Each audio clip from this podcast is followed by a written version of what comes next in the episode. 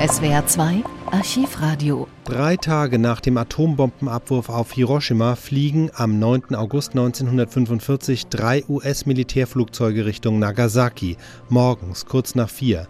Eins von ihnen trägt eine weitere Bombe, die Plutoniumbombe Fat Man. In einem zweiten Flugzeug befinden sich wissenschaftliche Instrumente und das dritte ist ein Begleitflugzeug mit weiteren Soldaten.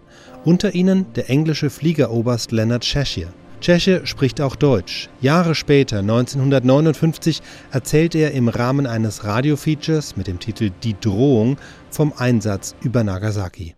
Von einer amerikanischen Superfortress aus sah ich die Atombombe über Nagasaki explodieren. Aber ich weiß nicht, wie ich Ihnen das beschreiben soll.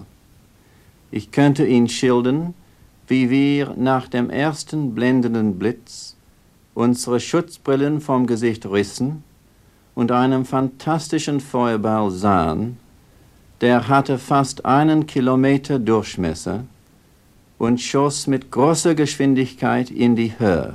40 Kilometer waren wir entfernt, trotzdem packten wir krampfhaft unsere Sicherheitsgürtel, als uns die beiden Druckwellen erreichten.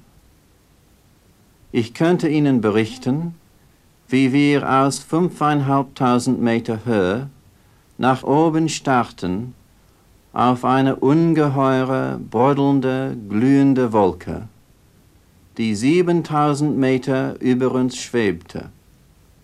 Eine Wolke, die in ihrer vollendeten Symmetrie den Eindruck einer riesigen, mühelosen Kraft machte.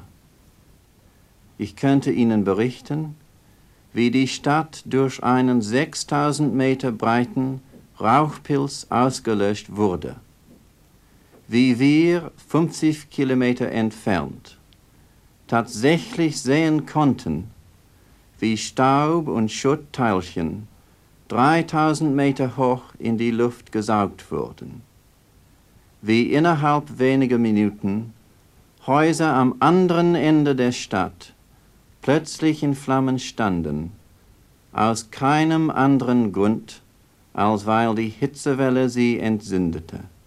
Aber was ich auch sagen könnte, es wäre unzulänglich.